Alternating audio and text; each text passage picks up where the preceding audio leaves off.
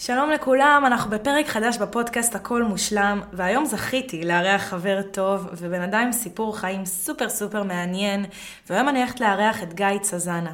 ביחד אנחנו נדבר על איך אפשר להגיע מפחות מאפס ליותר ממיליון, וגיא ישתף אותנו בסיפור האישי והמטורף שלו, איך הוא הצליח כנגד כל הסיכויים להקים עסק, תוך כדי התמודדות עם חרדות ולהפוך לפשוט אימפריה, עם סניפי גלישה ברחבי הארץ, ועסק אחד בסרי לנקה שכמעט עלה לו בחיים. את הפרק הזה אתם לא רוצים לפספס. פתיח ומתחילים.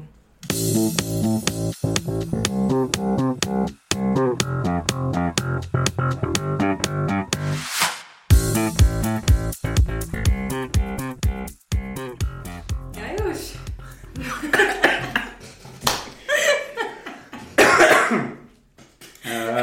התרגש. קח שתי מים. בסדר, הכל טוב. אני צריכה ללמוד איך להרגיע אה, אורחים אה, חדשים. לא, לא, אני בסדר, אני בסדר. יאללה, אתה בסדר. יאללה. כן. גיא, איזה כיף שאתה כאן. גם לי כיף גדול. גיא כבוד גדול. צזנה זה באמת הבעלים של וויסרף וחבר קרוב, מי שככה אני וגיא הכרנו לפני שנה. כן, משהו כזה. למדנו ביחד. ואיזה כיף לארח אותך כאן בפודקאסט. כמו שאמרתי, אתה באמת, אה, אתה האורח הראשון שלי, וזה מרגש. כן, התרגשות גדולה, גם בשבילי. אז אה, גיא בא לספר את הסיפור שלו, האישי, על אה, איך הוא הקים עסק מכלום, והגיע לעסק מאפס למיליון. ועל הדרך על ההתמודדות עם החרדות, שזה חלק אה, בלתי נפרד מהנושא שלך.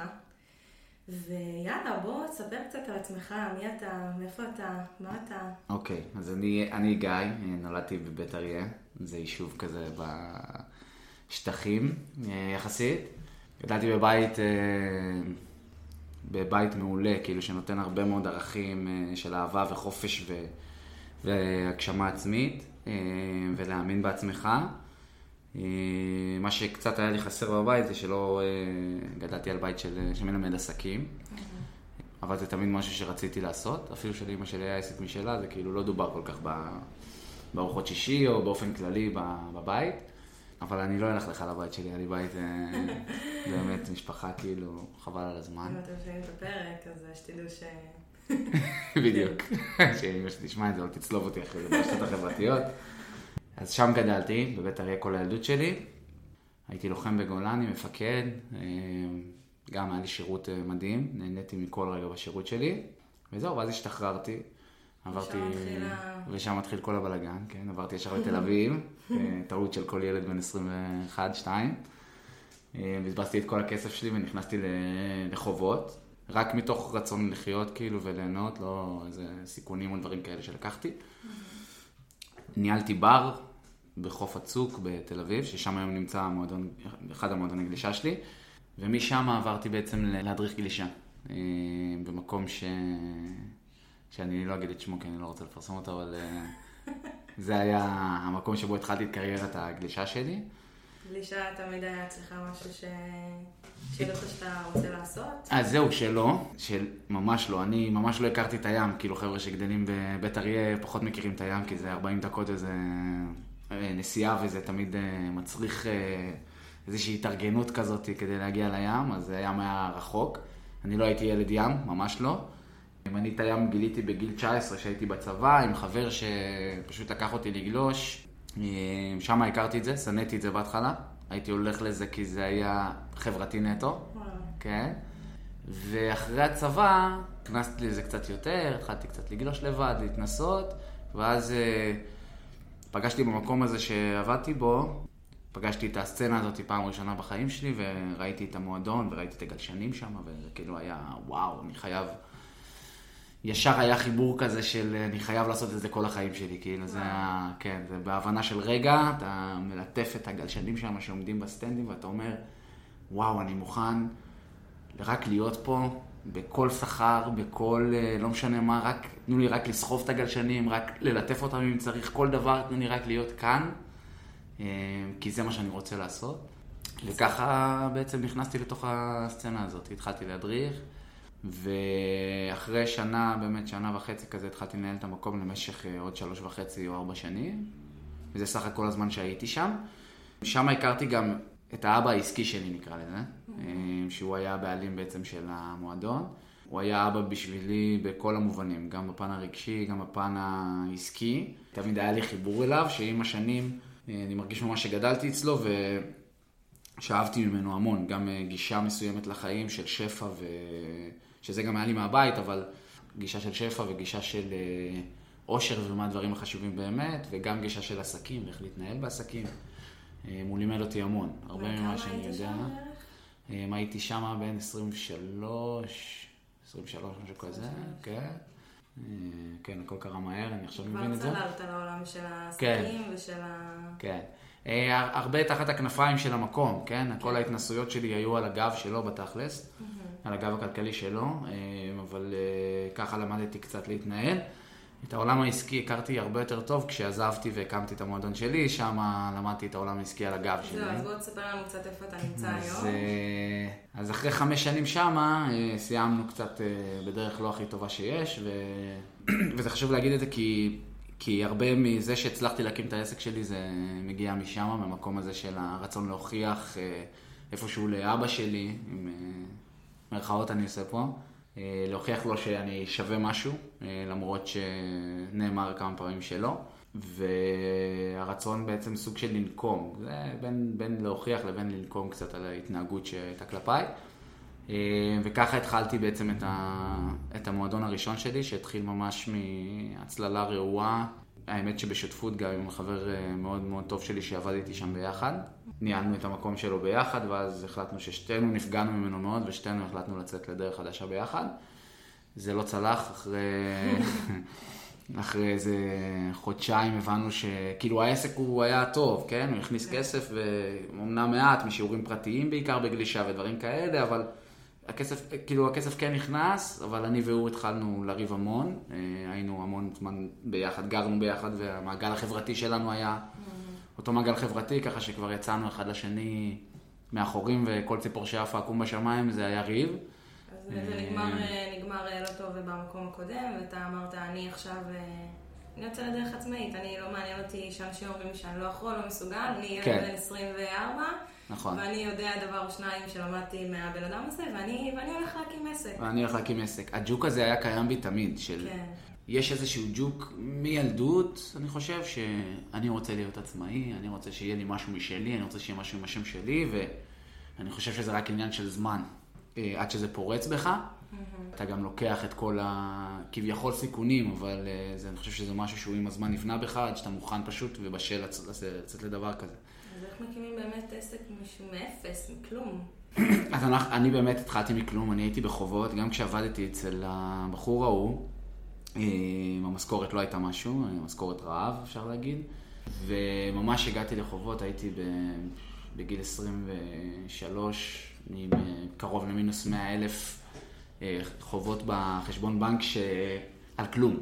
כאילו, לא על שום דבר של השקעה, לא על כלום. כאילו, על רכבים, על טיול פה, על שם, רק כדי להיות כאילו בקו הישר עם שאר החבר'ה, ואני לא מספיק מרוויח, אבל אני כביכול עושה מה שאני אוהב, אז... אז, אה, אז כדי לפצות על הדבר הזה צריך לקחת הלוואות וצריך, אה, כן, להראות שאתה כל הזמן, שאתה גם מרוויח וגם עושה מה שאתה אוהב, זה למרות שזאת לא הייתה המציאות. וככה התחלתי בעצם את העסק. התחלתי, היה לי גלשן או שניים מהשנים ש... שעבדנו וכאילו, איכשהו נאסף. וככה פשוט התחלנו. אה, אני ועדן, חבר מאוד טוב שלי, התחלנו ככה את העסק. זה היה נקרא ילדי השמש אז. והתחלנו פשוט לעשות אה, שיעורים פרטיים, קצת השכרות, עבדנו עם הצללה כזאת רעועה מאוד, לא היה לנו שום תוכנית עסקית, שום... שום אה, תוכנית שיווק או דברים כאלה, כל מיני דברים שהיום... זה אה, כן, זה אולין. אני פשוט נכנס לזה ואני לא יודע מה יקרה, בדיוק. אני זורם. הולך עם מינוס 100 אלף בידיעה שהבנק כבר סוגר עליי ואומר לי, אוקיי גבר, אתה צריך ללכת לעבוד, כן. כי זה מה שאנשים עושים כדי להכניס כסף. אה, ואני, לא, אני מאמין בדרך שלי, אני אקח שתי גלשנים ואנשים יבואו איכשהו לחוף ו... נעשה להם שיעורים ואיכשהו נעשה, כן, כסף. איזה, מעניין אותי, מה כאילו, במה גיא האמין באותו, במקום הזה? אז אה, זו שאלה מצוינת, כי ללכת ככה all in צריך אה, איזשהו רגש שמאוד מאוד יניע אותך לדבר mm-hmm. כזה. אה, הרגש שליווה אותי היה הרצון להוכיח ולנקום, והחלום המאוד מאוד גדול שיהיה לי מועדון משלי. Mm-hmm. מועדון גלישה משלי, ושהוא יהיה יותר טוב מהמועדון של הקודם ש... שגידל אותי. אה, זה ממש מוטיבציה של... אה, של- כאילו, זה לא מה שמלמדים בספרים. נכון, אבל זה כאילו, לא מה שמלמדים בספרים, אה, ממש לא. הדעה הרווחת היא, תעשה ממקום של יצירה ושל passion ושל אהבה ושל רצון להצליח אולי. אז אני לא הייתי שמה, ואם אנחנו כבר מדברים על ה-NLP, כי אני יודע שאת NLPיסטית, אז אני די ברחתי מהמקום של הסבל, יותר את המוטיבציה שלי.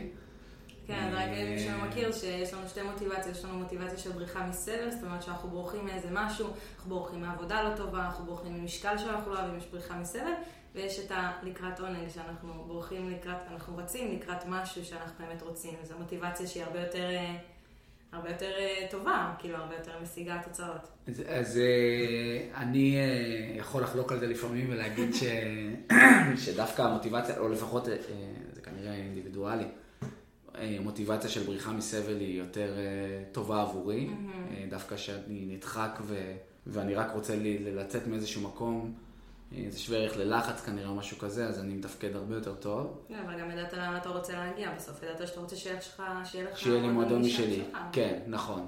אז אולי את צודקת. וזה בעצם מה שהעירו אותי כל בוקר, כי לא היו לקוחות, לא היה באמת שום דבר, לא תוכנית עסקית, לא צפי לעתיד, שום דבר. זה הסתמך באמת על כלום. אה, אז כל מה שהעיר אותי בבוקר זה לרצות פשוט ולהוכיח לבחור ההוא שאני, שאני שווה, שאני אצליח ושאני הולך לעשות את זה. אגב, זה רק לא, כי כל הסביבה התומכת שלי, או כל הסביבה באופן כללי, היו בטוחים כל הזמן שאני מצליח לגמרי ועושה מה שאני אוהב, וזה גם התדמית שכל הזמן שידרתי.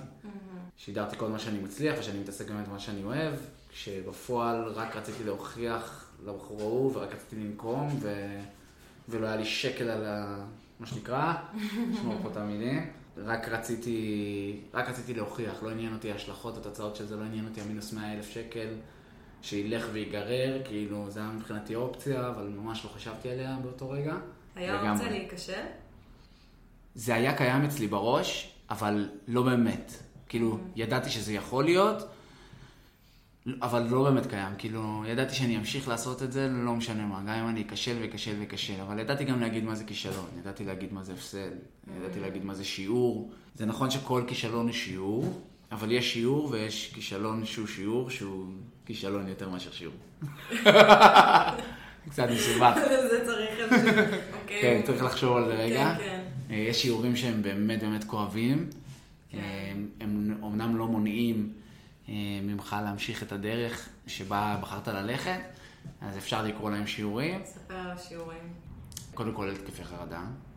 אה, זה השיעור אולי הכי גדול, כי, כי חוויתי כמה שיעורים. גם אה, נקרא הבנק אה, ירד עליי וסגר לי את כל המסגרות אשראי, ובאמת חייתי אה, באוטו תקופה, ולא הייתי יכול ממש לשלם על הארוחה שלי אפילו, כי לא הייתי צריך לעשות כסף מזומן, וככה לקנות את האוכל ואת הדלק שלי, ועל זה הייתי חי. תקופה ארוכה. תקופה של כמה חודשים טובים. וואו. אה, אפילו שבאתי לבנק עם איזושהי תוכנית עסקית שכן בניתי ואמרתי לו, שאמרתי לו, תקשיב, תן לי עוד אה, שלושה חודשים, זה כל מה שאני צריך, תגדיל את המסגרות, ומה שהוא עשה הוא בעצם הקטין עוד יותר את המסגרות, וואו. אז כל מינוס שהמשכתי להיכנס אליו צבר עוד יותר ריבית ועוד יותר עמלות וקנסות.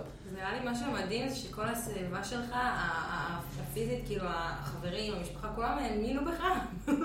לא היה לו הבנק, לא אף אף לא אחד שהוא מבין דברים באמת, לא האמין ואמר כאילו, מה אתה עושה, תפסיק, וזה. תקשיב, זה ללכת על הליבר. כן, זה ללכת נגד כל ה... וואו.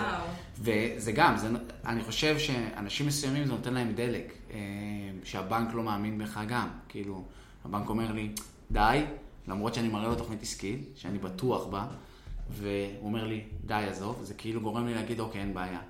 אני עכשיו אמות השלושה חודשים האלה, אני לא אחיה, אני לא אוכל, אני עצום, אבל אנחנו ניפגש עוד אה, שלושה או ארבעה או חמישה חודשים. וככה היה, אז כאילו... זה כאילו, ה- המוטיבציה של להוכיח, זה היה כאילו לכל-. שלב בדרך. כן, ממש ככה. כל אחד שאי פעם שם לי רגל, בגלל זה היום, לצורך העניין, לוקח אותי שנייה להיום, רגע רץ שנייה קדימה, אני נמצא במקום שכולם נורא נורא נורא מאמינים בי. זה גורם לך לנוח. Mm, לי לפחות. יש איזשהו, אני בטוח שהרבה אנשים יזדהו עם מה שאני אומר עכשיו, אה, באיזשהו מקום שכולם מאמינים בך ואומרים, "מה, אתה מסוגל, ובטח, ואוקיי, זה רק נפילה, והכל טוב, כי זה אתה, ועשית ככה, והיית ככה, אין בעיה, ואפילו הבנק, אוקיי? אומר לך, הכל טוב, כאילו, עשית מיליונים, אז אנחנו ניתן לך את ההשקעה, כאילו, אף אחד לא אומר לך, גבר, לא, אתה לא מסוגל. אבל השאלה אם זה משהו שאתה מרגיש שאתה זקוק לו כבר עכשיו, שאתה, היה לך חובת ההוכחה כבר, אה, כבר הייתה, כאילו כבר הוכחת. אני- גם אתה צריך להוכיח אה, לעצמך עכשיו? אז זהו, שאני באיזשהו מקום כן צריך את זה במקום אמיתי, אני חושב. כשמגיעים לרמות כאלה בחיים, אני חושב שאנשים מבינים שאין דבר שאתה לא יכול לעשות. אחרי שעשית משהו, אז, אז לא יבוא מישהו ויגיד לי עכשיו אתה לא יכול לעשות את זה, כי, כי אם הוא הגיע לשם הוא כנראה האמין שאין משהו שהוא לא יכול לעשות. זה נכון. שזה, שזה, שזה משפט מהמם, כי זה בעצם אומר, כל מה שהיה לי זה אמונה, זה היה לי אמונה שאני נכון. יכול להשיג את מה שאני אמונה רוצה ועקשנות, להשיג. לגמרי, לגמרי. זה הערך, אני חושב, הכי חשוב שצריך להיות. בחרת משהו, שזה דבר קשה בפני עצמו לבחור משהו שאני הולך זה בו, גם נכון. אה, שהרבה אנשים לפעמים נתקעים שם. בטח, במיוחד לא בגילאים הצעירים, גילאי 20, כאילו לי היה מזל, לך היה מזל, כאילו נכון. להבין בגילאים האלה מה אנחנו רוצים לעשות, אבל לא כולם אה, זה, ואני חושב ש... ואני חושב שזה חשוב להגיד רגע, שאם אם אין לך אה, משהו ברור שאתה יודע שאתה רוצה לעשות, אז זו צריכה להיות העבודה שלך. העבודה שלך היא למצוא מה אתה צריך לעשות, וזה לא לשבת בבית ו-overthinking כל היום, ואוקיי, בא לי את זה, אבל זה יביא לזה, וזה יביא לזה, ו... ואז להשתעמם מהרעיון. זה overthinking, אם זה קורה לכם, אז, אז אה, תתעוררו. שאתם שם. בדיוק, זה שאתם שמה. אה, זה, זה לנסות וללכת לדברים קטנים, זה ללמוד משהו קטן, לעבוד במשהו קטן, להכיר מישהו חדש, להתעסק בספורט שאתם אוהבים. משהו שמה יפתח לכם דלת או כיוון. בדיוק, וזה מסר, אני חושבת שלכל ה- לחבר'ה המבולבלים עכשיו השתחררו, אפילו כאילו נמצאים בשלבים יותר מאוחרים של גיל ה-20, 30 אפילו, שלא יודעים מה הם רוצים לעשות, ואני כן אגיד כאילו רגע משהו, מילה על ייעוד. כאילו, אנחנו שומעים את המילה ייעוד, וזה נראה לנו כמו איזה מילה ענקית כזאת, שכזה, איך אני אמצא את הייעוד שלי, ומה זה הייעוד שלי בכלל. ואני אגיד שייעוד זה משהו שהוא נורא... ייעוד זה משהו שהיה לך אותו גם בגיל שנה, בגיל שלוש, בגיל חמש, ויש לך אותו גם בגיל 18 ו-20. הייעוד זה הדבר הזה שבכל מקום שאתה הולך אתה, אתה, אתה עושה אותו, אם זה להצחיק אנשים, אם זה לעזור לאנשים, זה חלק ממך. אז באמת שכשמתחילים לחשוב על כיוון, כיוון קריירה, באמת לחשוב רגע, מה הייעוד שלי, מה אני עושה טוב בכל סיטואציה חברתית שאני נמצא בה, מה אני עושה טוב, אני יודע לנהל, אני יודע... ומשם לעשות את ההתקדמות הזאת, אבל לפחות רגע להבין מה מתאים לי בכלל לעשות. נכון, ואני אוסיף, ואני אגיד על זה שייעוד הוא גם משהו שהוא משתנה. זאת אומרת, mm-hmm. אם מצאת את ה... או מצאת או מצאת את הייעוד שלך אה, בהתחלה, זה לא אומר שזה ילך איתך לכל החיים. בסוף, איפשהו מקום, אפילו אני אומר, בהכרח זה לא ילך איתך לכל החיים, באיזשהו שלב זה ישתנה. אבל אז ייעוד, אל תפחדו לבחור ייעוד, כי ייעוד יכול להיות לשנה או לחמש שנים, ושמה אתם תדייקו עוד יותר את הייעוד שלכם. חד משמעית. אז אה, אין משהו שבוחרים, אנשים לפעמים מפחדים לבחור, כי אומרים, מה, זה מה שאני אעשה כל החיים? זה לא, כאילו, זה לא מה שתעשו כל החיים. אנשים משנים קריירות על ימין ועל שמאל, כי צריך לשנות קריירה, כי צריך לדייק את עצמך, כי אנחנו משתנים. אה, ולכן כל מה שאתם בוחרים עכשיו כייעוד, הוא שיהיה מבחינתכם לכל החיים, כן, אבל תדעו שזה גם יכול להשתנות ולהיות מדויק יותר. ואני חושב שזה חשוב אה. אה, לעצור על זה. ותגיד גיא, אז, אז באמת אחד הדברים, וזרקנו את זה כמה פעמים במהלך הפרק, זה העניין הזה של החרדות. חרדות. ואני אשמח קצת לשמוע איך זה מלווה אותך, מה, זה חלק מאוד ניכר מהחיים שלך, הדבר הזה. אז, אז אני פגשתי את החרדות אה, בגיל 25-6 בערך, זה היה בערך אה, הפעם הראשונה שככה, אה, לא יצא לי להבין שיש לי חרדות, אבל יצא לי לפגוש את זה בעוצמה מאוד מאוד מאוד גבוהה.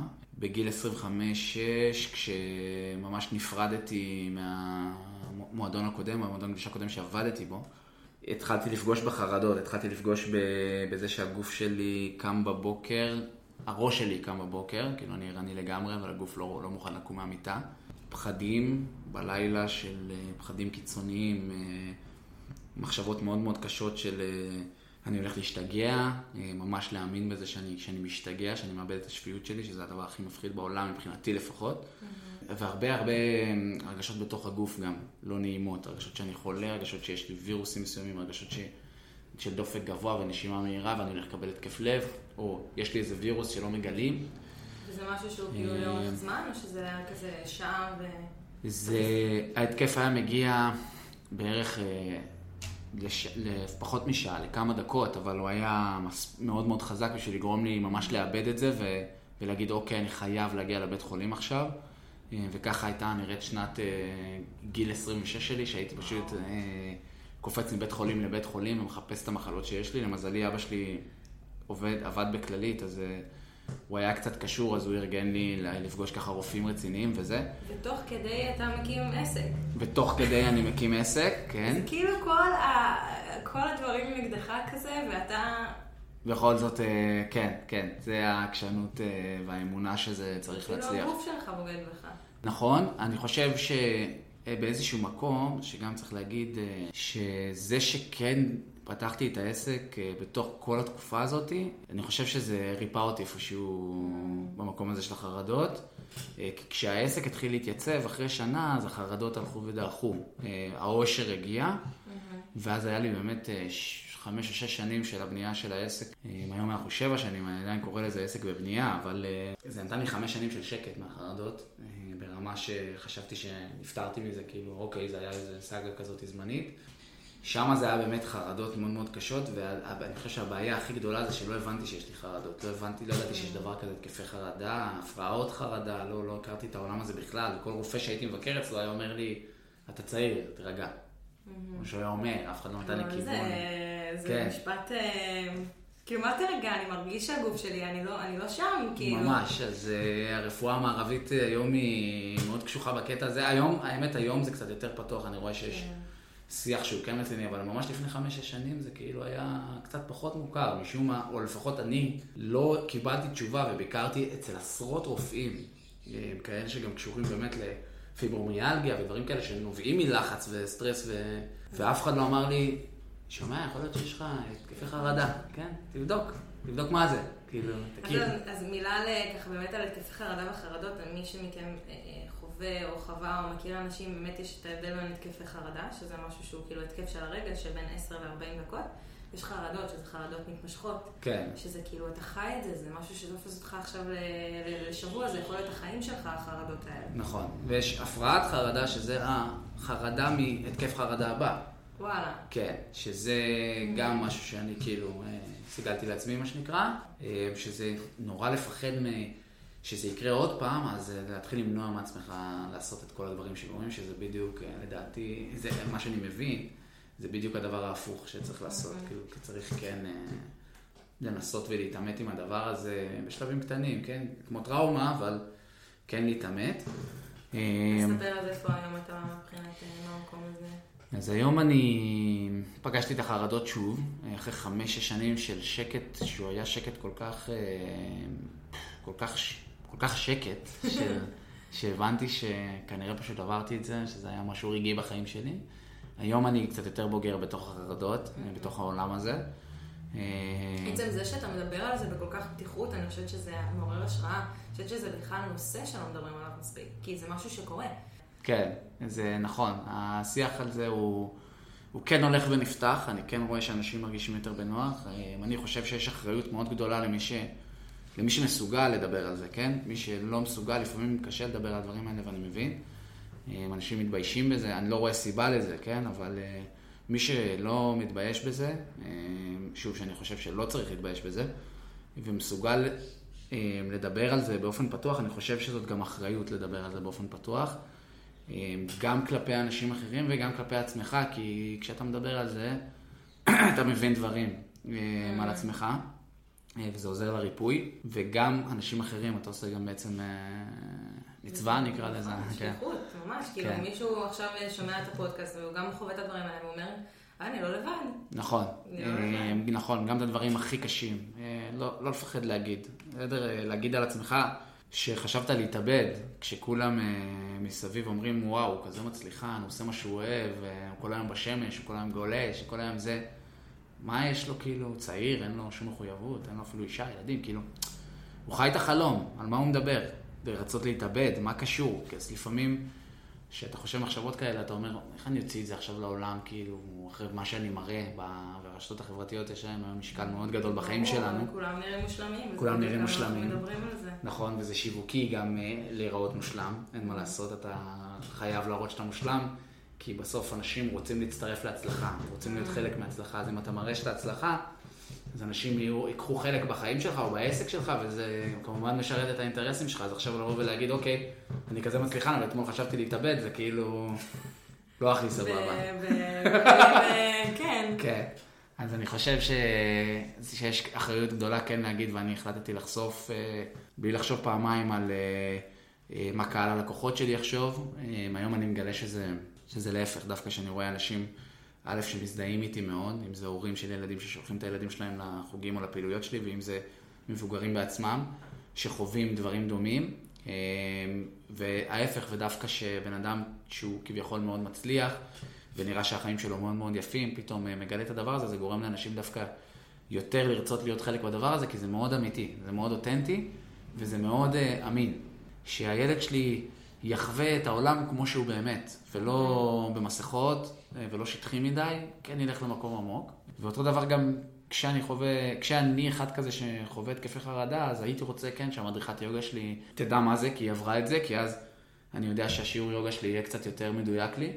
כן, אז אני חושב שכל בן אדם שעבר משהו אה, בחיים שלו, אה, והוא מנהל עסק או מעביר איזשהו אה, ידע, אז אה, כן הייתי רוצה להיות חלק מזה ולא ממישהו שהוא קצת פחות. אני בכלל חושבת שקודם כל העולם הולך למקום הזה, למקום של אותנטיות. אנשים ש, שבונים עסק, וגם אני חושב שאני, שאני בונה את, ה, את כל הדבר הזה והתוכן ברשתות החברתיות, כאילו משהו שבאמת מאוד מלווה אותי זה העניין הזה של, ה, של האותנטיות. כי בסוף זה, זה הדבר שמחבר בין אנשים. השלמות הזאת שאנחנו מסתכלים ו- ורואים, זה אולי יפה לעין, זה אולי ככה, אבל זה לא נגיש. אתה כאילו מסתכל על בן אדם באיזושהי שאיפה להיות כמוהו, אבל, אבל, אבל אז נוצר איזשהו פער שהוא לא בן אדם. בסוף אנשים בוחרים מה לפרסם או לא לפרסם נכון. ברשתות החברתיות. אה, וגם אני בוחרת מה לפרסם ולא לפרסם, בטוחה שגם אתה, אני חושבת שזה משהו שהוא טבעי, כי בסוף יש דברים שהיינו רוצים שהם יישארו פרטיים שהם שלנו. אבל בסוף האותנטיות הזאת, לבוא ולהגיד, גם אני חווה את זה, גם אני לא מושלם, גם לי יש בעיות, גם לי יש פאקים, בוא נעשה את זה ביחד, בוא נראה איך אנחנו מסדרים בעולם הזה ביחד, זה מבחינתי מסר, שהוא א', המסר, גם של הפודקאסט הזה וגם של התוכן, אבל זה גם המסר שלך. לגמרי, לגמרי. אין בעיה שאתם לוקחים לכם role models, אני גם לוקח לי role models, גם באינסטגרם וגם בחיים, אנשים שאני רוצה כן אה, לשאוף להיות כמוהם יותר, או לקחת מהם את, את היתרונות שלהם. צריך לדעת לבחור את ה role model שלך, כי יש role model שכן משתפים גם את הדברים הפחות טובים, וזה נותן באמת איזושהי פרופורציה לחיים עצמם, ולא כאילו, אוקיי, אני אלך להיות מושלם עכשיו, ו... ואם יש לי איזה בעיה, אז fuck, אני לא יכול להיות מושלם. זה, זה בדיוק כמו שאמרת. כן. כולם יש להם את ה shit שלהם, ו... וצריך לבחור את ה role model באחריות, ו role model שהוא באמת אמיתי, אה, בשבילך, עבורך או עבורך. טוב, אז גיא, ספר לנו איזה חוויה, משהו, משהו מצחיק מעניין, לא יודע, סרי לנקה. אה, כן. אה, סרי לנקה. אז אה, אני אספר, אני קודם כל אחד משלושה תיירים יחידים בעולם, שיש להם בית ספר בחוף שנקרא ווילי גאמה, שזה החוף, אחד המרכזיים בצד המערבי של סרי לנקה. והיום אה, אין עוד תיירים שיכולים לעשות שם מועדון גלישה, זה לא קיים יותר. אה, המצב בסרי לנקה הוא שכדי אה, להדריך במים, קבוצות שאתה מביא מהארץ, לא משנה אם אתה ישראלי או וואטאבר, אתה חייב לשלם למקומיים כדי להדריך במים, אתה חייב שיהיה מדריכים מקומיים בתוך המים, שזה אחלה ואני בעד. אבל זה לא היה כל כך ידוע כש... כשאני הלכתי לשם. זה היה ידוע, אבל זה היה כאילו רק בהתחלה כזה שמתחילים לגבות כסף, כי אנשים עושים מה שבא להם, ו... אה, והמקומיים בעצם אה, מפסידים מזה כי אין להם באמת הרבה פרנסה שם. Mm-hmm. ואני הגעתי לשם אה, לחפש את הצעד הבא שלי, העסקי שלי בעצם ב... בכל מה שקשור לגלישה. אני הייתי אז מוציא, זה היה לפני איזה שלוש שנים, הייתי מוציא רק טיולי גלישה, עד היום אני מוציא טיולי גלישה מהארץ לשם, זאת אומרת שיש לי חבר'ה מתוך המועדון שלי, או גם מבחוץ, שמגיעים איתי, אנחנו טסים, עושים שם עשרה ימים מגניבים של לימוד גלישה וחוויות. אחרי זה נשארתי שם איזה שלושה חודשים, ככה, אחרי טיול אחד שהוצאתי, כדי למצוא את הפיתוח עסקי הבא שקשור לזה, כדי כן שיהיה איזה משהו אה, בצד השני של העולם, שהוא יעבוד באופן קבוע. זה גם עובד בעונה ההפוכה, שזה החורף שלנו פה, ככה שזה מאוד מחזק את העסק שלי, כי העסק שלי הוא מאוד עונתי, בקיץ אני עובד מאוד חזק, בחורף פחות.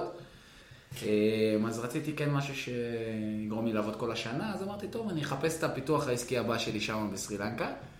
אמ, ובאמת, תוך כדי שאני מטייל ונהנה וסתם אה, מכיר אנשים, פגשתי את אינדיקה, שהוא אה, מאפיונר אה, לא קטן בסרי לנקה, ויש לו מועדון גלישה. מאפיונר כאילו לא כסלנג. מאפיונר לא כסלנג, כן, מאפיונר, מאפיונר. מצד אחד מאוד מפחיד אה, בוויזואליות שלו, מצד שני יש לו לב זהב ענקי. והתחברתי אליו אה, לא מאינטרסים, באמת, פשוט אה, טיילתי והיה לנו כזה חיבור טוב, הכרתי אותו, וסתם הייתי יושב אצלו כזה במועדון, נהנה מהאווירה ומבלה שם את הזמן שלי. ועם הזמן כזה, בגלל שאני קצת, קצת יותר מבין בעסקי הגלישה כנראה ממנו, הם קצת פחות מפותחים שם בקטע הזה של הגלישה, למרות שיש להם שם גל אדיר, כן? אבל הם פחות מפותחים בקטע הזה, אז uh, התחלתי לראות כאילו כל מיני נקודות uh, חולשה שיש לו במועדון, בשירות אולי, קצת בהדרכה, קצת בפסיליטיז, ובאמת ממקום אה, נקי מאוד וחברי. יצאתי לעזור, לא בכסף ולא בשום דבר, פשוט אה, אמרתי לו, תקשיב, אולי את זה תעשה ככה, אולי פה. ורציתי באמת לעזור לו למקום טוב, ואז הוא הביא את, את ההצעה, בוא נהיה, בוא נהיה שותפים. הוא ראה שהדברים שאני אומר הם מאוד uh, כלכליים, ועוזרים לעסק שלו להתפתח, והנוכחות שלי שם, עם תיירים אחרים, אה, גם אה, מאוד היה לו נחמד. הוא אמר בוא נהיה שותפים, ואני ידעתי שזה בעיה קצת להיות שותף אה, עם אה, סרי לנקי, והעדפתי גם לא להיכנס לתוך הרפתקה כזאתי. אז אמרתי לו תודה, אבל אה, אני אשמח כן לעזור לך, אה, באהבה. וככה זה התגלגל והכל, ויצא איזשהו מצב שבסוף גם התחלתי קצת לשים כסף כדי שהפסיליטיס ישת- ישתפרו, אם זה לקנות לו חולצות לייקרה, אה, להוסיף לו קצת גלשנים, קצת אריות, אה, מה שהייתי יכול, אה, במסגרת התקציב שהיה לי. ואז אמרתי, אמרתי לו, אתה יודע מה? אני לא רוצה להיות שותף, מה שאתה מרוויח, תרוויח. אה, אבל אני כן אשמח שאתה תשנה את המיתוג שלך לוויסר, שזה בעצם המיתוג שלי פה בארץ. אה, וזה מבחינתי יהיה הרווח שלי. זאת אומרת, אתה תהיה ממותג בחולצות, בגלשנים, בכל הזה, בשילוט והכל. אה, אני אשלם על זה כמובן. זה ייצג אותי מאוד, ומצד שני זה גם יביא לך הרבה מאוד לקוחות, וגם אה, אה, אתה תצא מושכר. אז כאילו, זה נראה לי אחלה, ואני לא צריך להיכנס לך, מה שאתה מרוויח, תרוויח, וזה, עזוב אותי, אני לא רוצה את הדברים האלה. אה, וזה היה נשמע כמו רעיון מצוין, ואז אה, באמת הלכתי לעשות שילוט אה, חדש ל... ל... ל... ל... ל... למועדון שלו, וטעיתי במידות. טעיתי במידות והבאתי שלט, אה, הייתי צריך משאית כדי להביא את השלט אה, שהבאתי. אה, והיה- לא? כן, היה שלט ענקי, ויש להם איזושהי אה, מוסכמות כזאת, שאמרתי לך לפני זה, שיש להם מוסכמות כזאת של...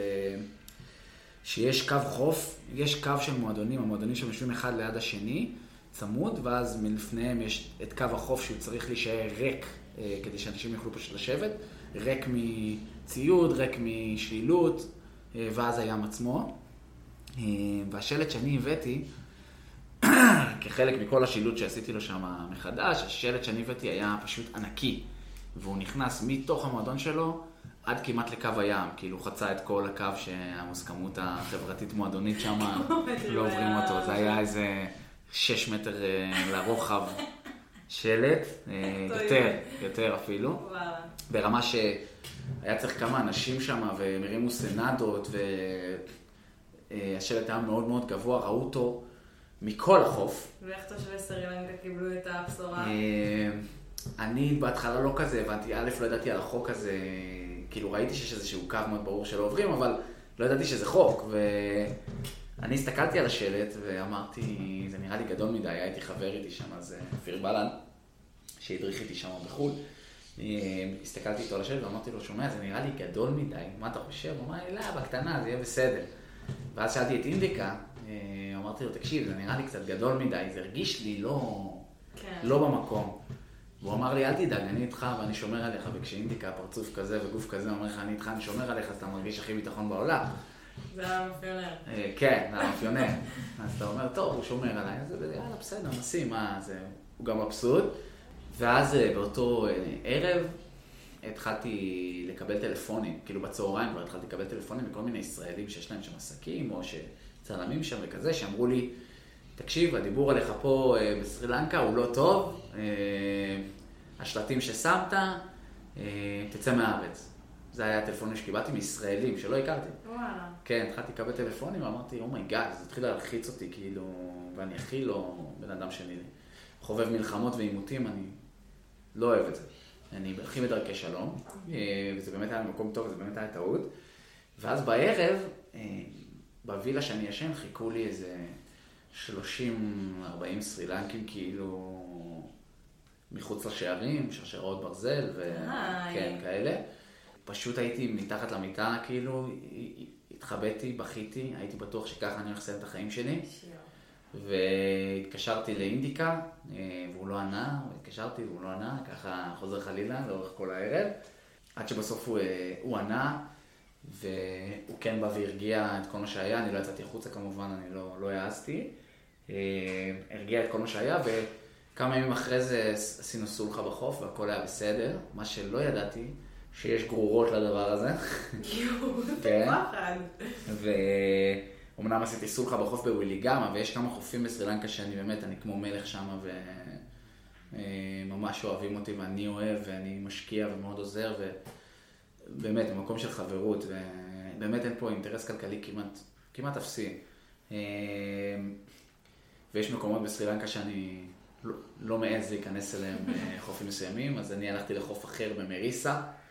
אה, ולקחתי איתי קבוצה של 15 חבר'ה, אה, ואיך שנכנסנו לחוף, כנראה זיהו אותי כבר, ורצו אליי שלושה עם אה, מצ'טות, ונעמדו מולי. אז זה פחד אלוהים. כן, כל הקבוצה שלי ברחה, ממש ברחו, ואני נשארתי לעמוד מולם במחשבה ש... שאני לא יודע איך חשבתי אותה באותו רגע. אסור לי לברוח, כי אם אני בורח, אני כנראה לא אוכל לחזור יותר לסרילנקה, כי ידעו שאוקיי, הוא בורח, מאיימים עליו, הוא בורח, אה, הוא מפחד, אז נאיים עליו עד שהוא ילך מפה ושלא יעשה פה עסקים, ושלא יעשה פה שום דבר. ובטבע שלי אני אחד שבורח. אני, אני הראשון שבורח, לא רק אחד שבורח, אני הראשון שבורח וגם זה שבורח הכי מהר. לא, אני בטוח אנצל. חשוב להגיד. כן, אני בטוח אנצל. ושם אני לא יודע מאיפה האומץ או המחשבה הזאת הגיעו, אבל אמרתי אסור לי לברוח. ובאמת הבן אדם אה, עמד מולי עם הצ'טה, סנטימטר מהפרצוף שלי. וקילל אותי ואמר לי, תחזור לישראל, ואל תעשה פה את העסקים שלך, ואל תביא לפה את הקבוצות שלך, ואל תזה, ואני כאילו ביקשתי ממנו סליחה, המון סליחות, אמרתי לו שאני לא רוצה לריב, ולא באתי בשביל זה, ובאתי, ההפך, דווקא בכל מקום שאני מגיע, אני, הנטייה שלי קודם כל לשרים למקומיים, שנעשה דברים ביחד, אני, זה גם יותר קל לי, גם לעבוד ככה. אה, אבל הוא לא נתן לי אפילו את הצ'אנס, הם ישר זיהו אותי, באמת, בגלל טעות שעשיתי עם השלט, במידות של השלט, באמת ממקום של הכי תמים שיש. אה, ישר זיהו אותי לרעה, והייתי בטוח שהוא הולך לתת לי את המצ'טה בפנים, yeah.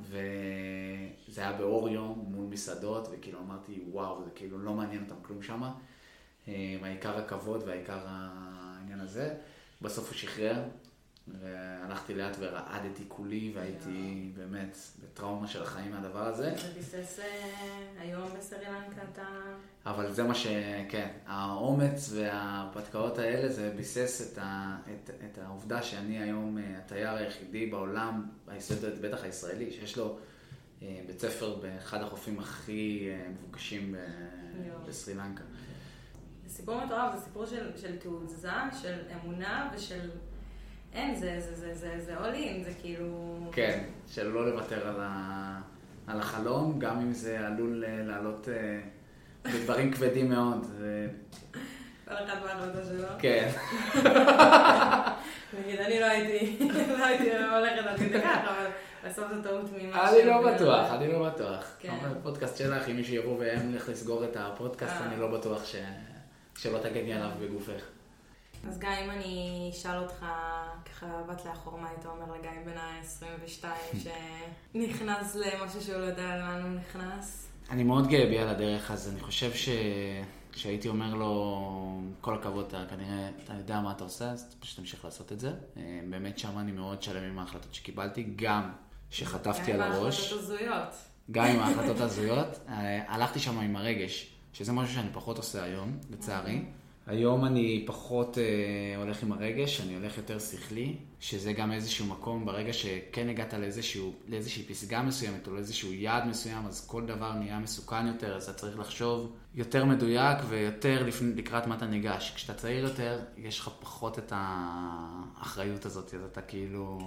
הולך עם מה שהלב שלך אומר. זה גם שיש לך פחות ידע, אז אתה, ככל שאתה יודע יותר, ככה אתה, ככה אתה, אתה מפחד יותר, לא, לא, אתה מבין גם שאתה לא יודע. נכון, שאתה לא יודע כלום, נכון, ככה ככל שאתה יודע יותר, ככה אתה מבין שאתה מבין פחות. אולי זה המתכון האמיתי ל- אה, להצלחה. פשוט ללכת עם הרגש, גם כשזה נראה לא סבבה, ואני כן מאמין במשפט, כל האמצעים כשרים. כשאתה, יש לך משהו שאתה נעול עליו, והרגש שלך מושך אותך אליו, זה בטוח נכון. גם אם זה לא נכון, זה, וחברתית זה לא נכון, וגם אם לתפיסת עולם שלך האישית זה לא נכון, זה בטוח נכון. כי זה ילמד אותך שיעור בדרך, אם זה היה לא נכון. בגבול החוק. כן, בגבול החוק. בגבול החוק, כן, אני לא אה, מסית כן, פה כן, אה, זה. יש עניין של מוסר, כן? אה, אבל כן, גם לכופף את החוק לפעמים זה בסדר. אה, וזה מה שאני כן. אומר, כל האמצעים כשרים. היום הרבה מהחרדות שלי, אני בטוח שזה קשור לטראומות כאלה ואחרות, כן? אה, ואני משלם על זה. אבל... אה.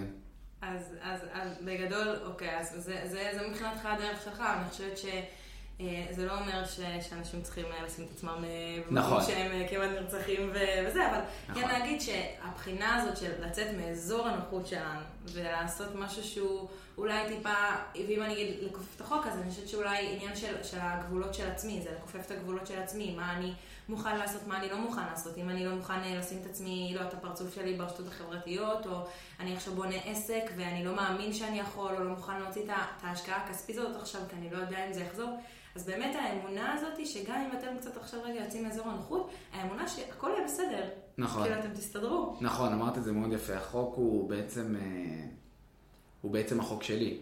מה החוק שלי וכמה אני מוכן. זה נכון, זה יכול להיות, אה, אני לא מוכן לעבור את המהירות אה, על הכביש, אה, כי זה נגד החוק, ואני לא מוכן להראות את הפרצוף שלי ברשתות החברתיות, כי זה נגד החוק שלי. אה, אז שם בדיוק נמתח הקו של החוק. מה אני מוכן לעשות כדי להגשים את החלומות שלי, וזה בסדר. זה בסדר גם לפעמים אה, לכופף את החוק, וגם לפעמים לא. מדהים. אז מה ככה, שורה תחתונה מסר אה, שהיית רוצה, קהל ידע ש... אז, אז, אז שנייה לפני המסר, יאללה. אני רוצה רק להגיד אה, שלאורך כל ה... השיחה לא הזכרתי את הבת זוג שלי שהייתה נדבך אה, מאוד חשוב מאוד מאוד זה משמעותי. כן, אחרת, אה, כן, אחרת יהיה לי בעיות, אבל אה, אה, הבת זוג שלי הייתה, האמת שה... הוא רשם את זה על היד. כן, האמת ש... נזכור. האמת, ש... האמת שהיום אני לא יודע אם, אם כאילו, בת זוג שלי מאוד מיוחדת, היא גדולה ממני ב-15 שנה. היא הייתה חלק בלתי נפרד גם בהתמודדות שלי עם חרדות. היא הכילה אותי, ואני חושב שזה חשוב לכל אחד שיהיה לו את, ה... את הבן אדם שהוא יודע שיכול להכיל אותו, כי כשיש לך חרדה מאוד מאוד קשה, כמו שהייתה לי, אה, אתה לא מוכן להקשיב לכל אחד, ולפעמים מילה אחת של בן אדם שמאוד אוהב אותך, אבל היא לא במקום, הוא נשרף אצלך. זה ככה אצל אנשים שיש להם חרדה. זה חשוב שיהיה איזשהו עוגן כזה ש... שיודע להגיד את המילים הנכונות ולהרגיע כשצריך. היא הייתה שם מאוד בשבילי, וגם בעסק היא מאוד מאוד מבריקה, מאוד חכמה. אה, ועזרה לי מאוד בהצלחה של העסק, בלעדיה הוא לא היה קיים. אה, או לא ברמה הזאת לפחות. מדהים, כמה זה חשוב איזו סביבה תומכת, תומכת, סביבה מנצחת, או את הבן אדם הזה שמאמין בך, שעוזר נכון. לך. נכון. אתה העסק. גם אם אתה לא רוצה להיות העסק, גם אם אתה רוצה שהעסק יהיה מותג, שהוא לא השם שלך, אה, שהוא מותג שאנשים אפילו לא מכירים אותך, אתה עדיין העסק, אתה תמיד תהיה העסק. וכמו שלעסק שלך יש צוות, יש את המנהל, ויש את המדריך, ויש את החשב שכר, ויש וואטאבר, אתה צריך להבין שגם אתה העסק, וגם אתה צריך שיהיה לך סביבה תומכת ואנשי מקצוע שמלווים את העסק, אם זה פסיכולוג, אם זה זוגיות טובה ואישה תומכת, אם זה המאמן כושר שלך שאתה צריך, או התזונאית שלך. אתה חייב לטפל בעצמך בכל המישורים כדי שהעסקים שלך ימשיכו לעבוד. אתה לא יכול לוותר על עצמך, ואולי זה אפילו סוג של מסר, שזה המסר אולי שהייתי הכי רוצה להעביר, לא לוותר על עצמך כדי להגשים את החלום, אלא הפוך. תשקיע בעצמך, תטפל בעצמך, כדי שהעסק שלך יפרח יותר ממה שהיית חושב שאם אם היית לא מקדיש לעצמך את הזמן הזה ומקדיש אותו בעסק. ואני חושבת שיש משפט אה, מאוד יפה שנתקלתי בו לפני כמה זמן, זה אה, למי יש אפשרות יותר לתת, לעני או לעשיר. כמובן שלעשיר, אז ככל שאתה מעשיר את עצמך ואת הנפש שלך בבריאות, בלמידה, בתהליכים, אפילו ימי חופש ודברים כאלה, את בסוף אתה תהיה עשיר ותוכל לתת הרבה יותר נכון. לעולם הזה. נכון. תשקיע קודם כל בבריאות שלך, הפיזית, הנפשית, המנטלית, ותהפוך להיות עשיר יותר, תהפוך להיות מוצלח יותר. כאילו בסוף תעבדו על עצמכם, תלמדו, תשאפו. אני השמיים הם הגבול, זה מאוד קל להיכנס לאיזשהו מרוץ עכברים וללכת למקום שנוח לי, אבל בסוף, לא משנה מה, תמיד תדעו שיש למקום הזה. לחזור לשם, תנסו, נכון. תעזו, כאילו תצאו מאזור הנוחות שלכם. מקסימום, לא, מקסימום תצליחו, מקסימום לא תצליחו. נכון. אמ, המרוץ עכברים תמיד יהיה פה כדי אה, לחבק אותנו. בדיוק. להתחבר. טוב, גיא, איזה כיף שאתה ככה עושה לי כמה מילים אה, לסוף. היה לי מדהים. וואו. נהניתי בטירוף. אה, מעניין אותי איך זה יצא, אבל משהו אחרון שאני רוצה להגיד לכל מי שמקשיב לזה, אמונה ועקשנות זה הדבר אולי הכי חשוב אם אתם אה, מתחילים רק את העסק שלכם, או מתחילים כל דבר שאתם באמת רוצים להתעסק בו, היא אמונה ועקשנות ולעבוד על פרש. כשאני, מתכוון לעבוד על פרש, אני אומר, אה, כשאתה עובד, עובד מאוד קשה ולא רואה בכלל תוצאות, mm-hmm. ואתה מרגיש שאתה לא בכיוון ואתה לא פוגע, אבל אתה יודע שזה משהו שהיית רוצה לעשות, זה מה שצריך להמשיך לעשות, כי כי שנייה לפני שאתה מוותר, מאחורי זה מחכה, מחכה ההזדמנות הזאת שהבאת, כי עבדת על פרש לאורך כל הדרך. כמו התמונה הזאת עם הבחור ש... כן, שחוצב בזה. הוא עוצר לפני ש... בדיוק. לעבוד על פרש זה חובה ואין לזה גבול. תעבדו על פרש כמה שצריך, אם זה יומיים, אם זה חודשיים, אם זה עשר שנים, תעבדו על פרש, כי בסוף ההזדמנות מחכה. אם אתם מאמינים בזה, גם קוסמית זה יגיע, העולם יביא את זה אליכם, וגם פיזית בעולם שלנו, כשמישהו עובד מאוד מאוד קשה על הדבר שלו, רואים את זה. Mm, אתה הוכחה לזה גם, שבסוף אה, זה... בסוף זה מגיע, נכון, לגמרי. מדהים. טוב, גיא, איזה כיף היה לנו. וואו, היה לי מדהים. אז ככה, כל מי ששמע את הפרק, נשמח, אה, א', שתגידו לנו מה חשבתם על הפרק. פרסמו את הפרק לעוד אנשים שאתם חושבים שזה יכול לעניין אותם. ונתראה בפרק הבא. אני, פה למטה יש את האינסטגרם של גיא, מוזמנים ללכת אה, לחטט. איזה כיף. יאללה, להתראות.